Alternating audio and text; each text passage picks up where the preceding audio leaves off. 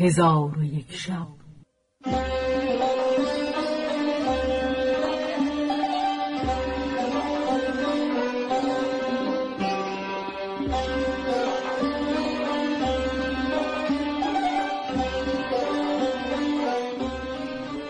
داستانهایی برآمده از ژرفای تاریخ و تمدن و فرهنگ مشرق زمین.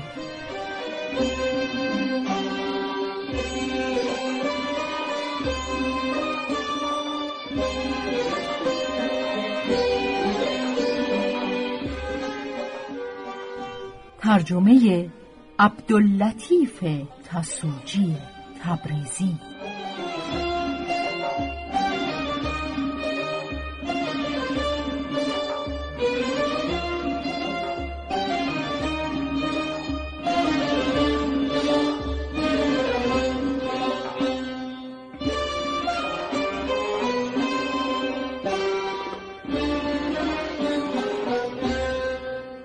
چون شب هشتاد و نهم برآمد.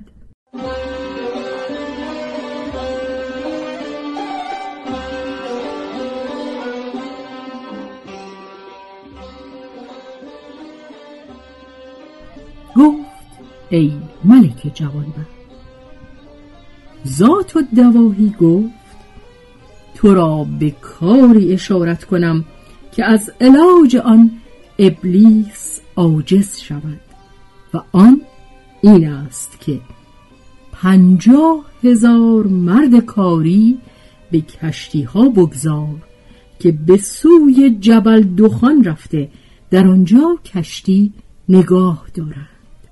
چون لشکر شما با لشکر اسلام روبرو شوند ایشان نیز از دریا به در آمده پشت سر لشکریان ایشان بگیرند و ما نیز از این سو پیش روی ایشان بگیریم. آنگاه یک تن از لشکر اسلام خلاص نیابد و اندوه از دل ما برود. ملک افریدون را تدبیر ذات دواهی پسند افتاد و هنگامی که سپاه بغداد و خراسان که صد و بیست هزار سوار بودند با زو المکان که سردار ایشان بود روی به محاربه آوردند. از لشکر کفار آنان که به دریا اندر بودند از دریا به در آمدند و بر اثر اسلامیان روان شدند. زو المکان لشکر کفار را که از دریا به در آمده بودند بدید. به سپاهیان گفت که بازگردید و این حزب شیطان را هلاک سازید و از یک سو نیز ملک شرکان با صد و بیست هزار از سپاه اسلام برسید. و لشکر کفار هزار هزار و ششصد هزار بودند. پس با تیغ و سنان به همدیگر حمله کردند و شرکان صفها بدرید و سپاه کفر را پراکنده کرد و چنان بجنگید که تفلان از هیبت پیر شدند.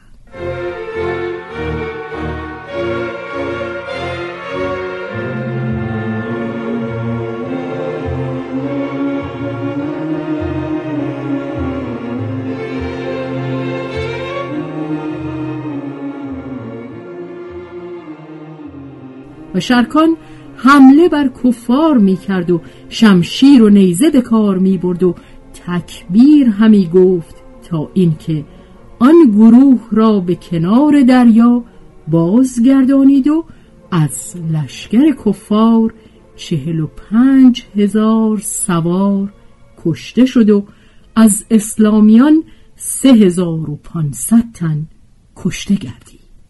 چون هنگام شام شد فریقین از هم جدا گشته به خیمه ها بازگشتند و آن شب ملک شرکان و زو المکان را چشم نخفت و تا بامداد از مردم دلجویی می کردند و به زخمهای مجروحین مرهم می نهادند و بشارت نصرت می دادند مسلمانان را کار بدین سان بود.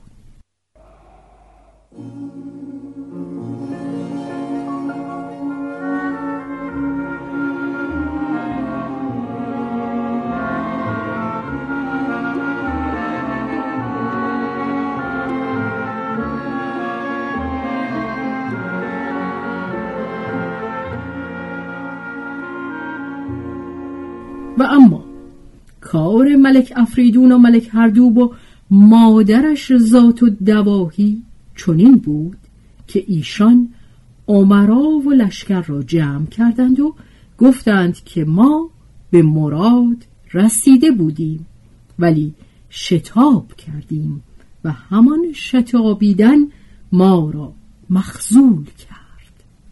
عجوز ذات و دواهی با ایشان گفت اکنون هیچ چیز به شما سود ندهد مگر اینکه از مسیح و اعتقاد صحیح استمداد کنید. به جان مسیح سوگند که لشکر مسلمانان را چیره نکرد مگر ملک شرکان. پس ملک افریدون گفت چون من فردا در برابر ایشان صف بیارایم دلیر معروف و مشهور لوقا بن شملوت را به مبارزت شرکان بفرستم که او را و سایر دلیران را بکشد. بلکه از مسلمانان کسی زنده نگذارد و اما کار امشب این است که با بخور اکبر تقدیس کنیم.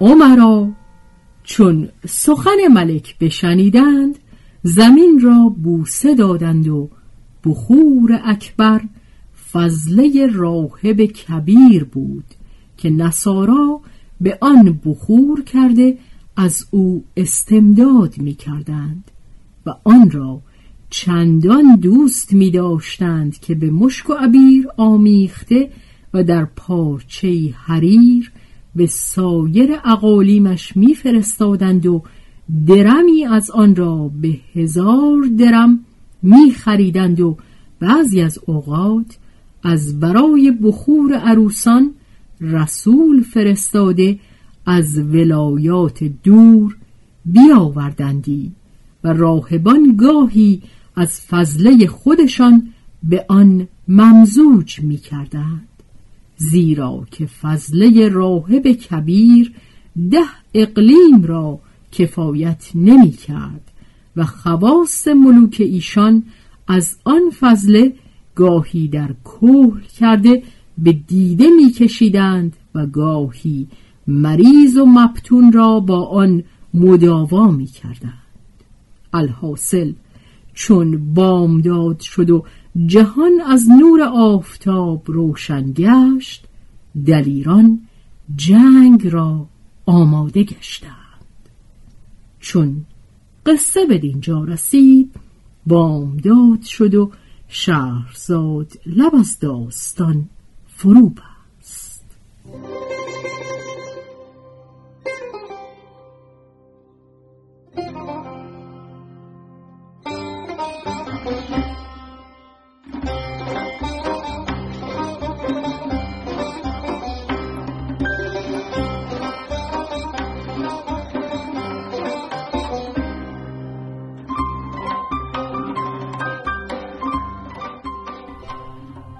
به روایت شهرزاد فتوهی. تنظیم از مجتبا میرسمیعی.